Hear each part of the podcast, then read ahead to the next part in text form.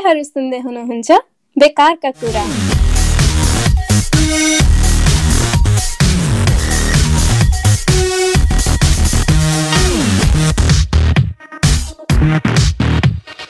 सम्पूर्ण श्रोताहरूमा म आनन्द घिमिरेको नमस्कार। आज यो बेकारको कुराको चौथो एपिसोड लिएर म मेरो साथी स्वप्निल र मेनोलिन हजुरहरू समक्ष उपस्थित भइसकेका छौँ। आज धेरै कुरा नगरिकन टपिकमै छिर्ने अनुमति चाहन्छु साथीहरूसँगबाट पनि। आज पल शाह र अर्को पीडित भनिएका बिचको यो घटनाक्रम एक दुई महिनादेखि चलिरहेको छ। त्यसैले यसको बारेमा चाहिँ हामी हामी कुनै यो सम्बन्धीको ज्ञाता चाहिँ होइन तर सबै नेसनल मिडियाहरूमा नि आएको कुराले गर्दाखेरि हामीले पनि आफ्नो एक दुई कुरा राखौँ भनेर यो पडकास्टको कल्पना गऱ्यौँ। त्यसैले आज म मेरो साथी सुरुमा स्वप्निललाई स्वागत गर्न चाहन्छु र प्रश्न गर्न चाहन्छु। स्वप्निल तिमीलाई अहिले पल्साहा र अर्को जुन पीडित पीडित नानी छिन् उनीहरूको बिचको घटनाक्रम के के भइरहेछ मैले खासै धेरै न्युजहरू फलो नै गर्न पाइरहेको छैन। तिम्रो विचारमा के के भइरहेछ आजकल? नमस्ते सबैजनालाई। धेरै धेरै धन्यवाद। मलाई चाहिँ यो सोधेकोमा आनन्द। अब यो सबैभन्दा पहिला त म के भन्न चाहन्छु भन्दाखेरि यो एकदम संवेदनशील घटना हो। त्यही भएर चाहिँ म एकदम होस पुर्याएर तौली तौली मात्रै बोल्न चाहन्छु। र अर्को कुरा म के पनि भन्न चाहन्छु भन्दा चाहिँ हाम्रो यो बेकारका कुरामा चाहिँ यो टपिक जुन उठ्यो अहिले हामीले उठायौँ। यो हामीले कुनै पपुल्यारिटीको लागि चाहिँ यो ट्रेन्डिङ भएको कारण उठाएनौँ किनकि यो चिज सुरु भएको पनि केही समय भइसकेको छ। हामीले यो चाहिँ नेसनल मिडियामा धेरै यसमा चाहिँ उतार चढाव यसको चाहिँ राइज एन्ड फल यसका अनेकौँ पक्षका अनेकौँ कुरा चाहिँ ट्रेन्डिङ भाइरल भइसकेका थिए। भइसके भइसक्दाखेरि पनि हामीले चाहिँ वाच एन्ड सी यो चाहिँ संवेदनशील कुरा हो यसमा बोलिहाल्नु हुँदैन। भनेर चाहिँ यो विषय हामीले चाहिँ एकदम जानी जानी नउठाइकन बसेका थियौँ। र अहिले आउँदाखेरि चाहिँ यो विषय सम्बन्धी चाहिँ अलिकति समय पाकेको जस्तो पनि लाग्यो किनकि एउटा कानुनी प्रक्रिया पनि अगाडि बढिसकेको बुझिएको छ। र त्यो हुँदाहुँदै पनि हामी चाहिँ यसको संवेदनशीलता बुझेर नै कुरा गर्छौँ भन्ने मलाई आशा पनि लागेको छ। अब यो घटना चाहिँ अचम्मको घटना हो। यस्ता घटनाहरू हाम्रा समाजमा घरिघरि सुनिन्छन्। एउटा चाहिँ उमेर पुगेको चाहिँ एकजना पात्र र एउटा चाहिँ बच्चै उमेर नपुगेको बालक बिचको यो सम्बन्ध जसलाई करणी पनि भनिएको छ कानुनी हिसाबमा। यो घटना चाहिँ अगाडि आयो मुद्दा परे एक ठाउँ होइन धेरै ठाउँ मुद्दा परे त्यो पनि खासै एकै ठाउँ मात्र पर्या भए चाहिँ ठिक हुन्थ्यो भन्ने खालको पनि मैले वकिलहरूको राय अन्तर्वार्ताहरूमा देखेको थिएँ। भनेको धेरै ठाउँ हाल्दा पनि केही बिग्रेको त होइन तर त्यसले केही बढी चाहिँ हुँदैन। एक ठाउँबाटै यो अगाडि बढ्छ मुद्दा भन्ने खालको कुरा पनि मैले देखेको थिएँ। र त्यो मुद्दामा चाहिँ बहसहरू पनि भएर चाहिँ अहिले आइपुग्दाखेरि नायक पल्सा जसलाई चाहिँ ज जसको विरुद्धमा मुद्दा हालिएको छ पीडित नाबालिग गायिकाले हाल्नुभएको छ। त्यो मुद्दाले चाहिँ पल्सालाई चाहिँ प्रहरीले गरेको अनुसन्धानको आधारमा चाहिँ जमानतमा नछोडिकन चाहिँ कस्टडीमै राखेर अनुसन्धान पर्ने र यसको मुद्दालाई अगाडि बढाउने भन्नेसम्म यो पुगेको रहेछ मैले मैले बुझ्दाखेरि। अब त्योभन्दा पनि अझै अगाडि समाचार पुगेको किनकि हरेक दिन जस्तो किनकि यसमा चाहिँ डेभलपमेन्ट भइरहेको हुन्छ केही मेनोलिनलाई पो थाहा छ कि म मलाई चाहिँ यहीँसम्मको मात्र जानकारी छ। हेलो सबैजना। मेनोलिन तिमी तिमी अब आफ्नो कुरा राख है त।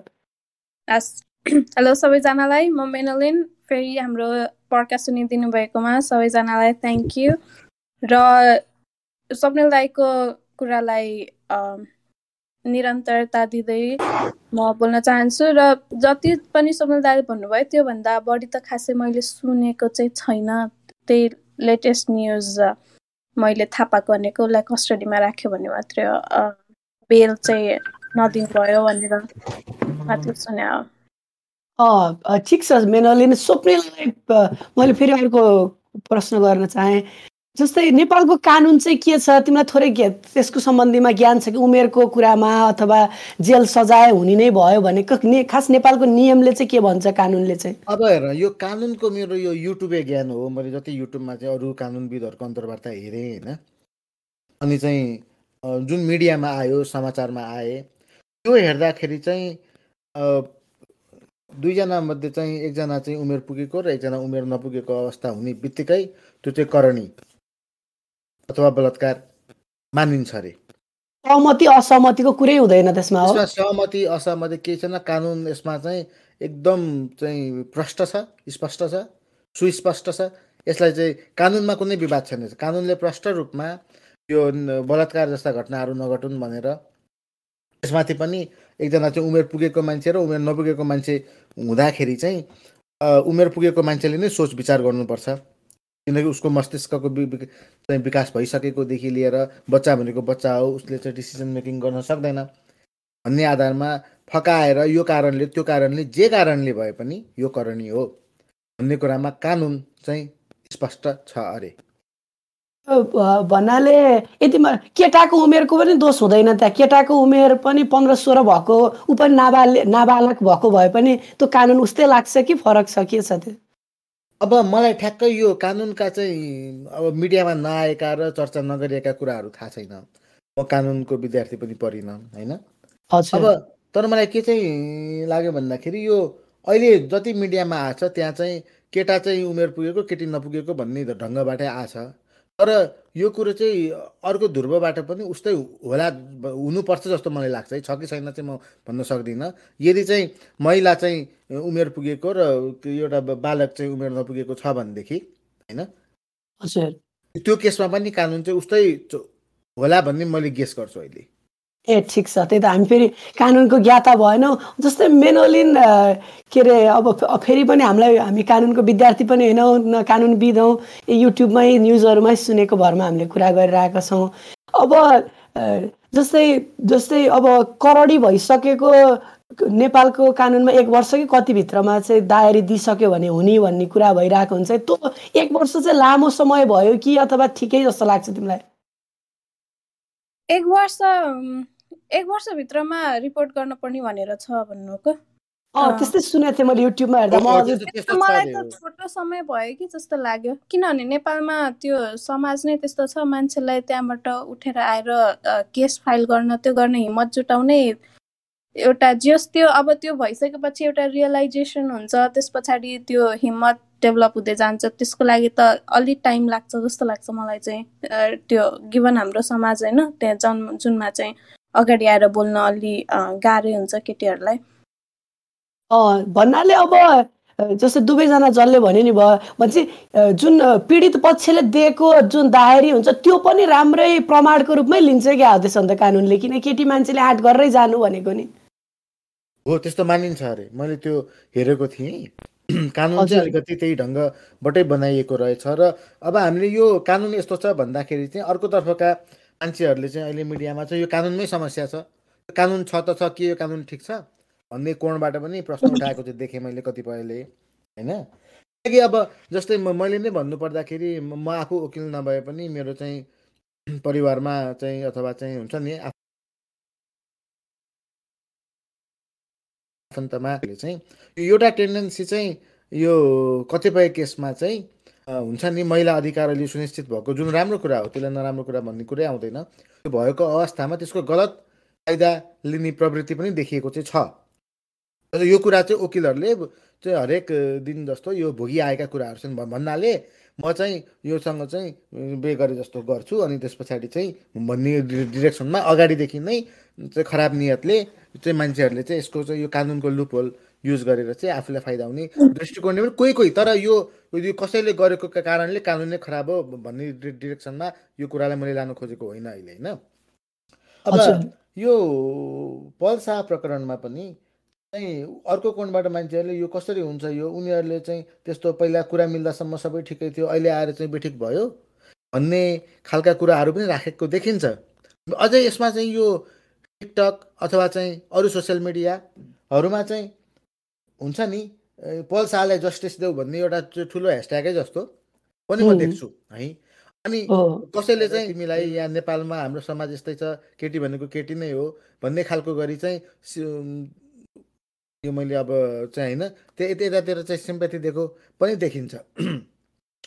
अब यसमा के कुरा आउँछ भन्दा जस्टिस कसलाई चाहिँ दिने हो भन्ने कुरो खासमा त हामीलाई त थाहा छैन मलाई त यो कुरो थाहा छैन। सत्य तथ्य के हो भन्ने कुरो म म हामी अब कसरी थाहा हुन्छ यहाँ बसेर सोसियल मिडिया चलाउने मान्छेलाई? होइन? मिडियामा। जे आउँछ जे नेरेटिभ क्रिएट भएको छ त्यही नै सत्य हो। भनेर त हामीले ठान्नु त हुँदैन। त्यसको लागि त एउटा चाहिँ कानुनी प्रक्रिया होला एउटा चाहिँ विभाग होला प्रहरीले अनुसन्धान गर्छ न्यायालयले हेर्छ होइन? तर। यो यो यो भएन यो कानुनै ठिक छैन। अब जस्तै तर्क मैले एउटा के देखेको छु भन्दा ल मानौ उमेरको हदबन्दी चाहिँ एक्स एक्स भन्ने उमेरलाई भन्दा तलकोलाई चाहिँ बालिक बालिका मानेको छ अरे होइन त? यदि महिला चाहिँ एक्स माइनस वान अथवा पुरुषै एक्स माइनस वान र अर्को चाहिँ एक्स प्लस वानको छ भनेदेखि? अथवा एक्स प्लस वान डे भनौँ ल। एक्स मै महिनामा एक दिन कान्छो र एक दिन गर्दा एकजना चाहिँ नाबालिका अर्को चाहिँ होइन। तर के त्यो दुई दिनको अन्तरालमा यिनीहरूको चाहिँ मस्तिष्कमा त्यस्तो सोच्ने तरिका फरक हुन्छ? होइन? यो ढङ्गले पनि यो कानुन आफैमा पूर्ण छैन। यो कानुन मात्रै भनेर हुँदैन। यो हामीले बनाउने कुरा हो। एउटा चाहिँ के एउटा चाहिँ तिस बत्तिस वर्षको मान्छेको जिन्दगी सखाप गरिदिने भन्ने कोणबाट पनि कुराकानी उठेको चाहिँ देखिन्छ। तर तर यसमा अहिले यो भन्दा भन्दै गर्दा यसमा चाहिँ यो उमेर चाहिँ मैले चाहिँ एक दिन एक कान्छोको ऊ जस्तो जस्तो चाहिँ छैन है पल्सा प्रकरणमा।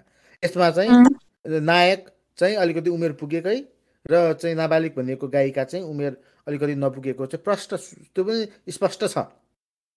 तर कानुनमा पनि प्रश्न जस्तै अब मैले एउटा ठाउँमा अन्तर्वार्तामा हेरे अनुसार यो कतिको साँचो मलाई थाहा छैन। एकजनाले के भन्नुभयो भन्दा अमेरिकाकै एउटा स्टेटमा चाहिँ यो सजाय सायद अमेरिकाकै एउटा स्टेटमा कुन स्टेटमा मैले ठ्याक्कै थाहा भएन। दिमागमा गेस चाहिँ छ तर म भन्दिनँ होइन। नहुन पनि सक्छ त्यो स्टेट। मैले गलत सम्झाइ हुन सक्छु। त्यहाँ चाहिँ कस्तो छ रे भन्दा दुईजनाको एज डिफ्रेन्स हेरेर त्यसको आधारमा चाहिँ सजायको चाहिँ त्यो कठोरता चाहिँ निर्धारण गर्ने। त्यस्तो खालको पनि छ अरे। त्यो अलिक बढी वैज्ञानिक हो है। भन्ने ढङ्गबाट पनि कुराकानी उठाएको चाहिँ मैले देखेँ। अँ त्यही त। के अरे मेनोलिन जस्तै हजुर। अरू देशहरूमा के हुन्छ त्यो त मलाई आफूलाई चाहिँ थाहा छैन तिमीलाई थाहा छ र जस्तै भारततिर अथवा चाइनातिर अथवा अरू कुनै देशहरूतिर के त्यस्तो अमेरिकामै पनि उसले एउटा स्टेटको कुरा गर्यो। अरू देशमा पनि उमेरको हकबन्दी त्यस्तै केही थाहा छ तिमीलाई? मलाई एक्ज्याक्टली चाहिँ थाहा छैन तर नाबालिगलाई कन्ट्रीले प्रोटेक्सन दिने भन्ने चाहिँ धेरै ठाउँमा नै छ जस्तो लाग्छ मलाई चाहिँ। त्यही ठिक छ। अनि अर्को मेनोलिनलाई नै अर्को अर्को प्रश्न सोध्न चाहेँ। जस्तै त्यो हामीले अघि भन्यौँ नि त्यो जाहेरी दिने समय चाहिँ एक वर्षको भन्यौँ।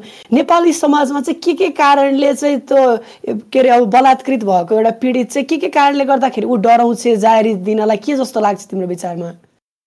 त्योभन्दा पहिला एक वर्ष भन्नाले भएको घटनाबाट एक वर्षभित्रमा चाहिँ रिपोर्ट गर्न पर्ने त्यस्तो छ हो।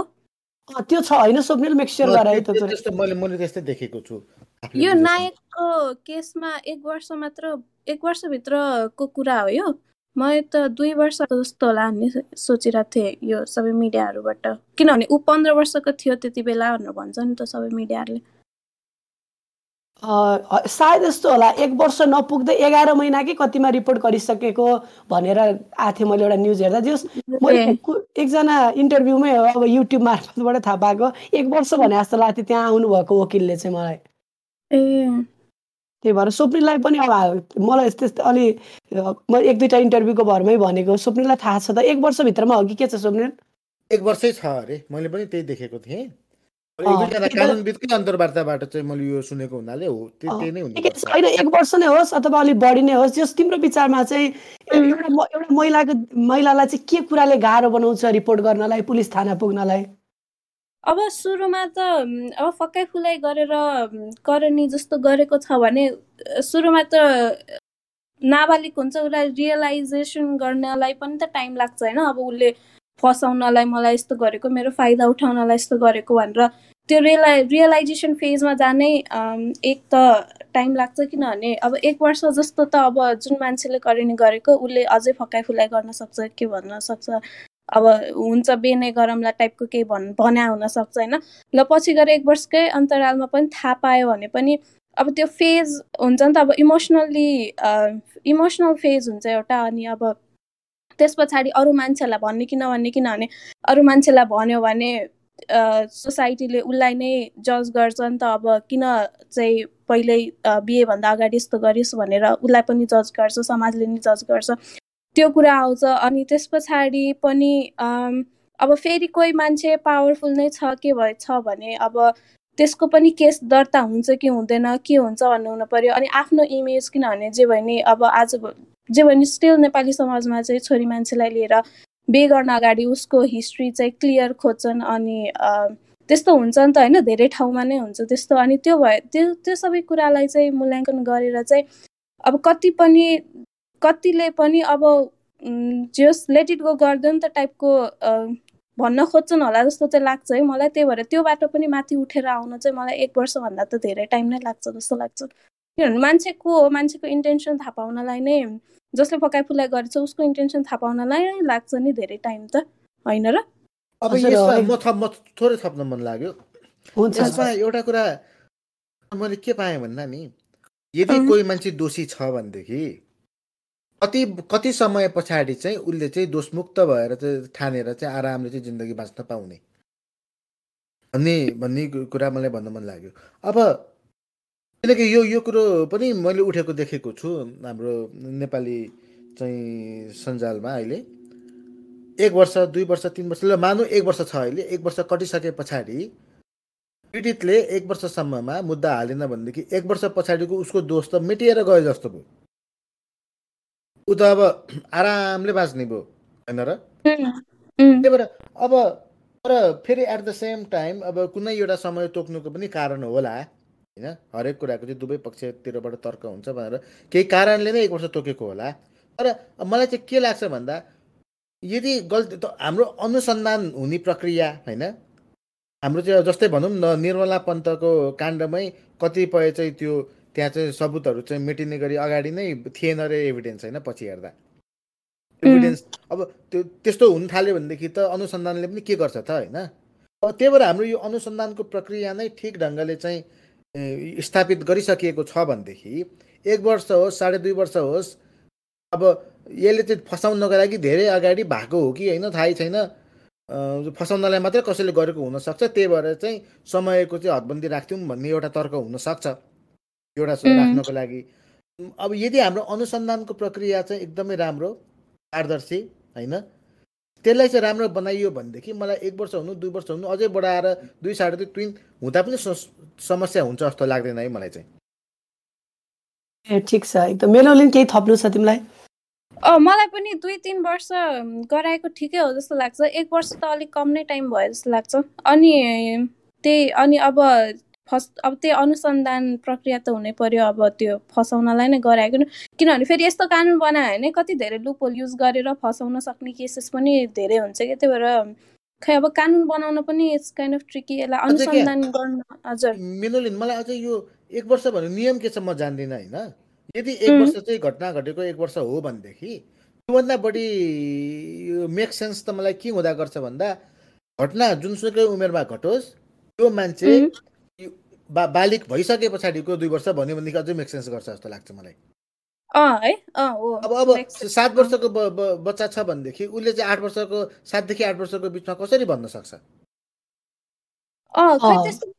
त्यस्तो भन्यो फेरि खै के भन्ने कि अब कसैको फेरि बच्चा बेलामा मोलेस्टेसन भएको हुन्छ के हुन्छ अनि अहिले आएर चाहिँ उनीहरूलाई रियलाइज हुन्छ कि बिस वर्षपछि पनि लाइक अहिले बल्ल आएर रियलाइजेसन हुन्छ कि ए यस्तो भएको रहेछ किनभने आजभोलि त मिडियाले धेरै फोकस गरेर यो केसहरू अनि यो केसहरूको अहिले पछि एडल्ट लाइफमा हुने रिप्रकसन्सहरू एकदम फोकस गरेर भन्छ नि त त्यही भएर कति मान्छेहरूलाई चाहिँ अहिले आएर चाहिँ रियलाइजेसन हुन्छ कि ए यस्तो भएको थियो है मलाई यो त रङ रहेछ टाइपको हुन्छ। अब फेरि त्यस्तो केसमा चाहिँ किन किनभने उनीहरूको मुद्दा त दायर त दर्ता त नहुने भयो नि त होइन? हो सही कुरा हो। त्यही त। अनि जस्तै नेपालको चाहिँ जस्तै सोह्र वर्षमा नागरिकता पाइन्छ क्या हो। अब अठार वर्षभन्दा कमको चाहिँ अब त नाबालिगको कुरा गर्यो। बिस वर्षमा गएर बिए गर्न पर्ने बिए बिएको हकबन्दीमा चाहिँ बिस वर्ष छ होला। यो चाहिँ सोह्र अठार र बिसको चाहिँ किन गरे जस्तो लाग्छ तिमीहरूलाई? होइन अब यो त कतिपय कुरा चाहिँ अब हाम्रो देशमा चाहिँ संविधानै परिवर्तन भयो होइन। अनि त मान्छेको चाहिँ हकितका कुराहरू पनि पछि आएर चाहिँ पहिलाभन्दा चाहिँ बेटर हुँदै गइराखेको अवस्था पनि छ। अब यसमा चाहिँ अब पहिल्यैदेखि हामी बच्चै हुँदादेखि नै सोह्र वर्षमा नागरिकता दिने त्यो पहिलेदेखि नै थियो त्यो होइन?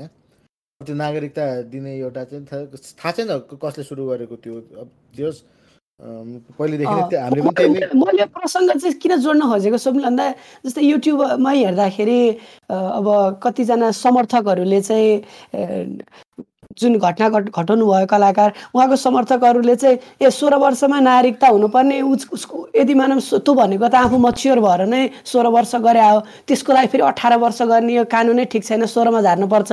त्यो भन्ने पनि कुराहरू गरिरहेको थियो कि त्यही भएर। यो चाहिँ खासमा चाहिँ यसको सही अझै सही प्रश्न चाहिँ के हो जस्तो लाग्छ मलाई भन्दा जुनसुकै उमेर हामीले मैले अघि एक्स भने नि मैले जाने कुनै एउटा उमेर मैले तोकिनँ त्यहाँ होइन? किनकि अब फरक स्टेटमै फरक हुनसक्छ फरक देशमै फरक हुनसक्छ त्यो होइन। अब यो तर त्यो उमेर त्यो एक्सको भ्याल्यु डिटर्मिन गर्नको लागि सही तरिका के हो? त्यो प्रश्न। एउटा कुनै वैज्ञानिक आधार होइन मै बेस्ट भएर चाहिँ यो अठार चाहिँ भनिएको छ मानिएको छ अहिले धेरै जसो ठाउँमा। भन्ने खालका कुराहरू चाहिँ मैले सुनेको छु। त्यो मान्छेको मस्तिष्क कति विकास हुन्छ उसले सोच्न सक्ने उसले निर्णय गर्न सक्ने क्यापेसिटी आदिका कुराहरू चाहिँ मैले सोचेको छु। त्यस्तै केही होला।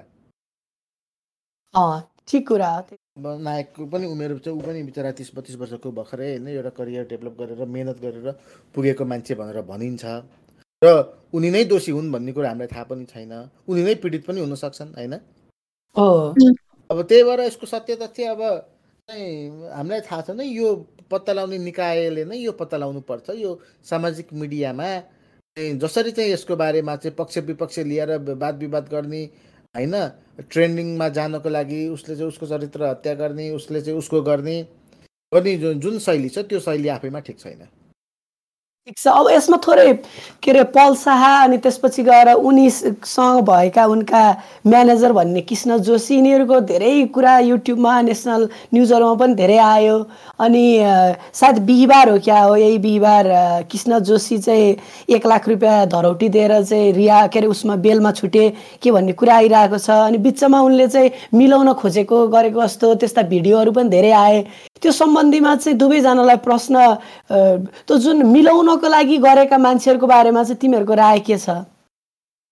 मलाई त उनीहरूको बारेमा उनीहरूले परिस्थितिको फाइदा उठाउन खोजे हो जस्तो लाग्छ। किनभने मिलाउने मन छ भने चाहिँ त्यसरी मान्छेलाई फसाउन खोजेर मिलाउन खोजे मिलाउन खोज्ने चाहिँ मलाई चाहिँ राम्रो चाहिँ लाग्दैन होइन? अनि प्लस यो कस्तो वेयर छ कि किनभने पहिला चाहिँ त्यही बसेर तिन चारजनाले मिलायो पछि चाहिँ उही मान्छे आएर चाहिँ ल हामीले मिलायो यस्तो गर्न खोजेको भनेर आएर आफै भन्यो।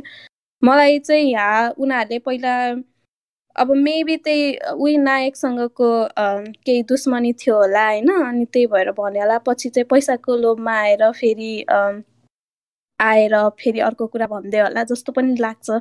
त्यही भएर त्यो मिलाउन खोज्ने त्यसरी ब्ल्याकमेल गर्न सिकाउने गर्ने मान्छेहरू त द्याट्स नट गुड स्वप्निल केही भन्नु छ तिमीलाई? होइन त्यहाँ उनीहरूको त्यो मल्टिपल लेभलमै गल्ती देखिन्छ त्यहाँ। एउटा त त्यो चाहिँ त्यो कुरा सुन्दाखेरि चाहिँ यिनीहरू चाहिँ एक ठाउँ बसेका छन् त अनि प्लान गरेका छन् एउटा चाहिँ डिजाइन क्रिएट गरेका छन् उसले उसको रेकर्ड गरेका छ उसले उसको रेकर्ड गरेका छ उसले उसको पब्लिक गरिदिएको छ उसले उसको पब्लिक गरिदिएको छ होइन? त्यो त्यो त्यो ओभरअल उसमा चाहिँ होइन? एकदमै चाहिँ मैले हेल्प गर्नको लागि भने होला अब हेल्प गर्नको लागि गर्दाखेरि पनि त्यो एकदम सही रूपमा चाहिँ हेल्प गरेको जस्तो अलिक देखिँदैन। अब नाबालिग पनि चाहिँ उनीहरूको लै लयमा लागेर अँ हो उसो भए म यो गरिदिन्छु यो भनिदिन्छु यो लेखिदिन्छु भने पनि सुनिन्छ त्यहाँ होइन? त्यही भएर ऊ पनि अलिकति चाहिँ किन चाहिँ अब उमेर अनुसारको चाहिँ सोझोपन नदेखाएर अलिकति बढी बाटो जस्तो पनि देखिन्छ। गर्ने मान्छेहरूलाई चाहिँ केही कानुनी व्यवस्था हुँदैन? हुन्छ अरे त? त्यो त्यसको पनि तिनीहरू सबै यो सबै तानिन्छ अरे यो मुद्दामा। कुनै पनि कुरा रेकर्ड गर्नु अगाडि चाहिँ अब तपाईँ चाहिँ सिसी क्यामेराको उसमा हुनुहुन्छ भनेर चाहिँ योर बिङ रेकर्डेड होइन? भन्ने खालको जान जानकारी नदिकन त्यसरी रेकर्ड गर्ने पब्लिक गर्ने त्यो कतिपय कन्सिक्वेन्स थाहै नभएको जस्तो होइन मान्छेहरूलाई? अब यो कुराहरूमा अब चाहिँ यस्तो क्याजुअली चाहिँ हामीले पोडकास्ट रेकर्ड गरे जस्तै गरी होइन गरेर त भएन। अब ती कुराहरू भनेका तिनै कुराहरू हुन् त्यहाँ चाहिँ उनीहरूले हेल्प गरेको भए सही अर्थमा हेल्प गरेको भए तिमीले चाहिँ भएको भए तिमी मुद्दा कानुन छ देश छ होइन? यस्तो भनेर उसलाई एकछिन झुक्याऊ उसलाई एकछिन फसाउ भन्ने भन्दा पनि त्यो त्यो बाटो नै त्यो त्यो बाटो देखाएर चाहिँ उसलाई एकदम चाहिँ एउटा चाहिँ होइन कन्सल्टेन्सीमा चाहिँ त्यो कन्सल्टरले गरे जस्तो चाहिँ ए तिम्रो चाहिँ मेन्टल हेल्थ यस्तो भएको छ यो ऊ हो तिमी चाहिँ ऊ जाऊ तिमी चाहिँ फलानु ठाउँमा जाऊ त्यो ठाउँमा जाऊ त्यो आधिकारिक निकाय हो हामी तिनजना बसेर डिजाइन गरेर हुने कुरो होइन होइन? बरु तिमीलाई चाहिँ अरू सपोर्ट चाहिँ मेन्टल सपोर्ट गर्नको लागि म त्यहाँ पुर्याइदिन सक्छु। यस्ता खालको कुरा त्यहाँ सुनिएको थियो भनेदेखि चाहिँ हो हेल्पै गर्ने गरेका हुने यिनीहरूले भन्न सकिन्थ्यो। तर त्यहाँ चाहिँ अनि चाहिँ त्यसलाई ठिक्क पर्छ भन्ने खालको इन्टेन्सन पनि देखिन्छ होइन? हो। त्यो त्यही भएर त्यो कारण त्यो चाहिँ अलिकति मलाई ठिक लागेको छैन। त्यहाँ त त्यो रेकर्डिङमा त उनीहरू पुरा यो लेख अनि त्यस पछाडि उसले त्यो लेख्छ भनेर पुरै डिजाइन गरिरहेको छ नि त गेम प्लान त्यो त पैसाको पनि पैसाको नेगोसिएसन अर्को कुरा चाहिँ मलाई यसबाट एउटा एकदम उठेको मूलभूत प्रश्न के जस्तो पनि लाग्छ भन्दा नेपालको साङ्गीतिक क्षेत्र अथवा चाहिँ सिनेमा क्षेत्र हेर्दाखेरि अहिले आज आजभोलि पनि नभने अगाडिदेखि नै पनि यो ऊ थियो। के अरे कुनै एउटा बच्चा भाइरल भइदिन्छ होइन? अनि चाहिँ ऊ एकाएक सुपरहिट हुन्छन्। अनि स्थापित भएका भनिएका कलाकारहरूले पनि अब चाहिँ उनीहरूसँग गीतहरू गराउन थाल्नुपर्ने अवस्था आयो। किनकि अब भाइरल जो छ उसैको फ्यान बेस बढी हुन्छ। अनि अलि राम्रा कलाकारको गीतहरू गाउन पाइसके पछाडि उनीहरूको गीत अझै राम्रो पनि हुनु हुन्छ र हिट हुन पनि थाल्छ झनै। अनि त्यस पछाडि कन्सर्टहरूमा देश विदेश डाकिन्छ उनीहरू जान्छन् होइन। अब यो सबै कुरा हुन त हुन्छ एउटा बच्चा चाहिँ एउटा चाहिँ भिडमा एउटा ग्रुपसँग चाहिँ कहिले कहाँ जाला कहिले कहाँ जाला कन्सर्टको लागि। अब परिवार पनि छ त्यो बच्चाको। अब परिवारको भूमिका के त? मलाई चाहिँ त्यो त्यो प्रश्न पनि यसले सँगसँगै तानेर ल्याएको छ जस्तो मलाई लाग्छ। यो सबै कुरा हेर्दाखेरि चाहिँ त्यो म चाहिँ फलाना ठाउँमा चाहिँ सुटिङमा गएँ अनि ढिस्काना ठाउँमा गएँ अनि मलाई त्यहाँ चाहिँ एक दिनको सुटिङ दुई दिनको भयो होइन? अनि चाहिँ यस्तो भयो। भन्दाखेरि परिवारको के परिवारको सदस्य पनि कोही जानुपर्छ यस्तो सुटिङमा सँगसँगै? अथवा होइन भनेदेखि यसको लिगल एस्पेक्ट के हो त? जस्तो कि नेपालबाट विदेशमा ल दुबईतिर सुटिङ गर्नलाई चाहिँ पन्ध्र वर्षको मान्छे सोह्र वर्षको मान्छे जान पाउँछ? तिमीहरूलाई केही थाहा छ? कन्सर्टहरूमा?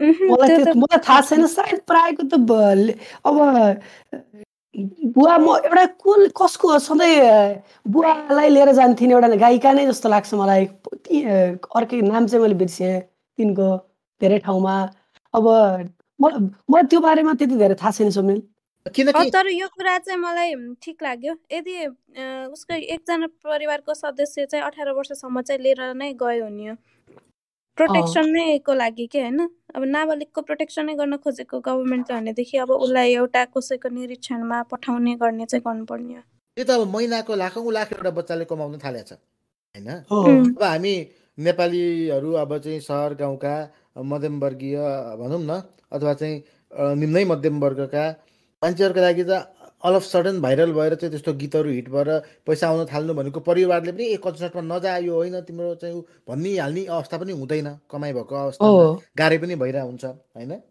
तर यहाँ जसरी चाहिँ यो कुरामा चाहिँ के अरे पीडक भनिएका पीडित भनिएका मान्छेको बारेमा चाहिँ यस्तो भयो उसका साथीहरूले यस्तो गरे उस्तो गरे भन्ने कुरा आउँछ। यसमा त्यो परिवारलेको भूमिका चाहिँ कस्तो भएछ? परिवारको भूमिका त यहाँ परि फेलियर त देखियो। यो जति कुरा आए जति वर्षसम्म यति वर्षपछि यति चोटि यो ठाउँमा त्यो ठाउँमा भन्ने कुरा आउँदासम्म परिवारलाई के केही जानकारी थिएन या त्यहाँ सुपरभिजनमा चाहिँ म गम्भीर समस्या देख्छु। र यो कुरो मैले किन उठाएको भन्दा यो एक मात्र घटना होइन मैले नेपालमा धेरै बच्चाहरू भाइरल भएर हिट हुँदै गएको देखिरहेको छु यो कुरा चाहिँ होइन हाम्रो कुरा भनेको एक ठाउँमा भयो यो त यो त एउटा चाहिँ प्रवृत्तिको बारेमा हामीले कुरा गरेका छौँ नि त यस्ता घटना त फेरि पनि घट्न सक्छन् जहिले पनि घट्न सक्छन् होइन? त्यही भएर परिवारले चाहिँ होस पुर्याउनुपर्छ जस्तो लाग्छ मलाई। ठिक ठिक छ। यसलाई थोरै टपिक मैले चेन्ज गरेँ जस्तै कानुन नजानेर गरेको गल्ती र खास त गल्ती त गल्ती नै हुन्छ। अब त्यो युट्युबहरूमा न्युजहरूमा आएको हेर्दाखेरि चाहिँ पल्सालाई थाहा थियो उनी नाबालिग भनेर। भन्ने कुरा पनि आइरहेको छ। अनि अब त्यो त कानुन अब त्यो त न्याय उसले वकिलहरूले गर्ने कुरा नै भयो। अब सबैजना तिमीलाई चाहिँ लाग्छ कि धेरैजना चाहिँ कानुन यो अठार वर्ष मुनिको चाहिँ धेरैलाई थाहा छैन जस्तो लाग्छ कि के लाग्छ तिमीलाई? होइन यो कुरो नेपालमा थाहा नहुन सक्छ है मलाई त्यो चाहिँ लाग्छ। अँ मैले पनि त्यही भन्न खोजिरहेको थिएँ। थाहा कति धेरैलाई थाहा नहुँदो रहेछ।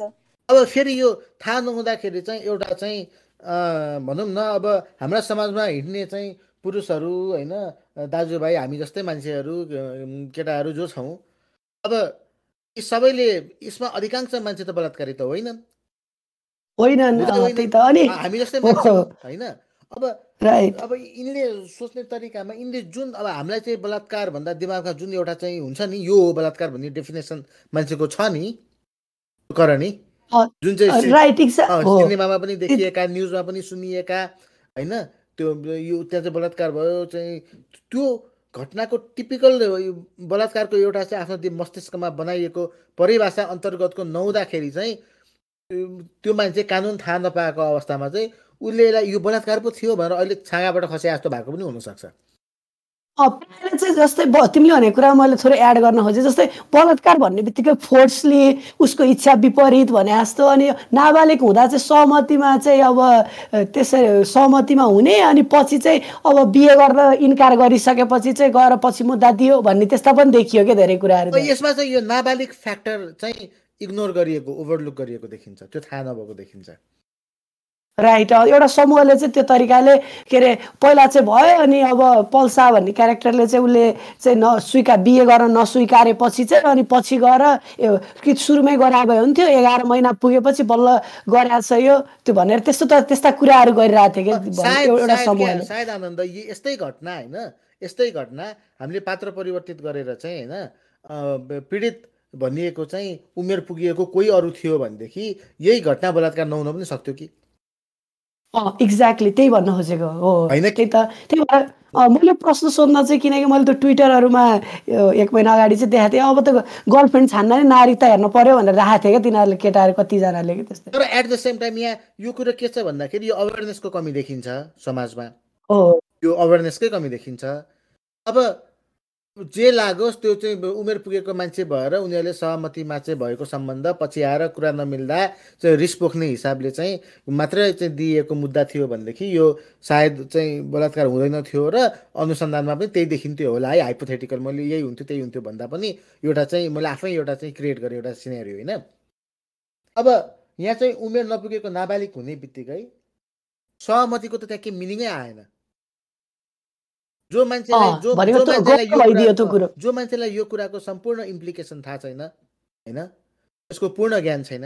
यो कुराको बारेमा चाहिँ उसले चाहिँ आउन सक्ने परिणाम परिणामको बारेमा थाहा छैन। उसले कसरी सहमति दिन सक्छ? उसको सहमतिलाई सहमति नै मान्न सकिएन यहाँ। भन्छ उसको मस्तिष्क विकासै भएको होइन त्यही भएर उसको सहमतिलाई मान्नै मिलेन भने मान्न मिलेन होइन मान्न मिल्ने उता यस्तो खालको उता बाटी खालकै मान्छे हो भन्न थाल्यो भनेदेखि त्यो लाइन कहाँ गएर ड्र गर्ने त? पन्ध्र वर्ष चौध वर्ष तेह्र वर्ष एघार वर्ष अब कि सात वर्षको बच्चामा पनि यही तर्क लाग्छ त लाग्दैन नि त। त्यो कुरा त सही कुरा अरे तिमीले भनेपछि त त्यही भएर नै अमेरिकामा अरू देशहरूमा पनि जस्तै सानो उमेरकोले गर्यो भने सजाय कम हुने त्यसलाई रिहेबिलिटेसन सेन्टरमा अथवा उसमा लिएर जाने त्यस्तो गर्छन् ऊ अनि अझै बुढो भइसकेपछि अझै कम हुन्छ नि त्यो टाइपको हो नि के के नियमहरू के? सजायको नियम पनि। त्यही त। सही कुरा। अरू केही कुरा थप्नु छ कति?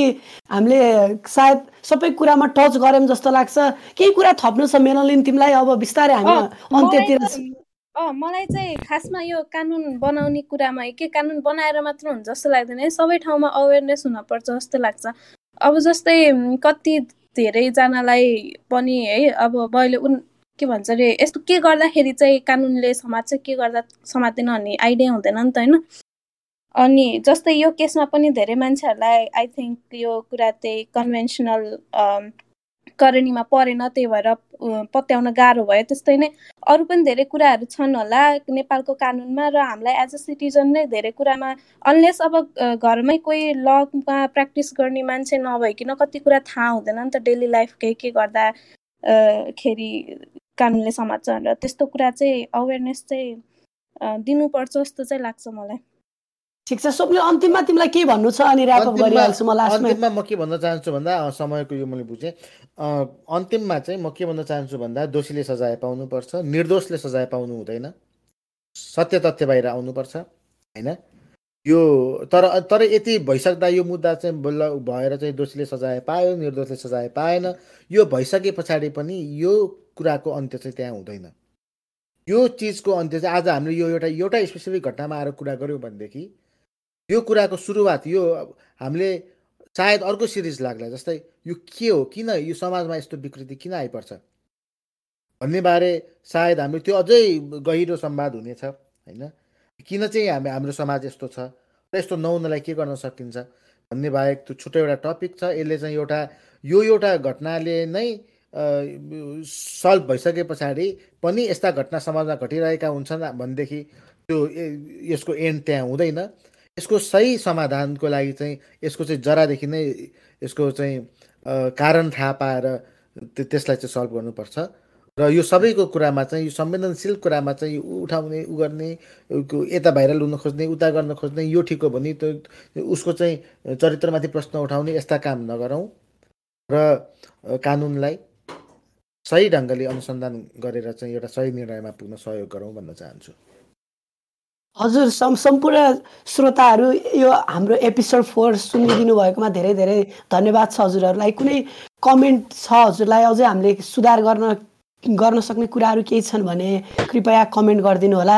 आजको यो चौथो एपिसोड जुन फोर छ एपिसोड फोरबाट चाहिँ आजको लागि म मेरो साथी स्वप्निल अनि मेनोलिन बिदा हुन चाहन्छौँ। हस्त नमस्ते।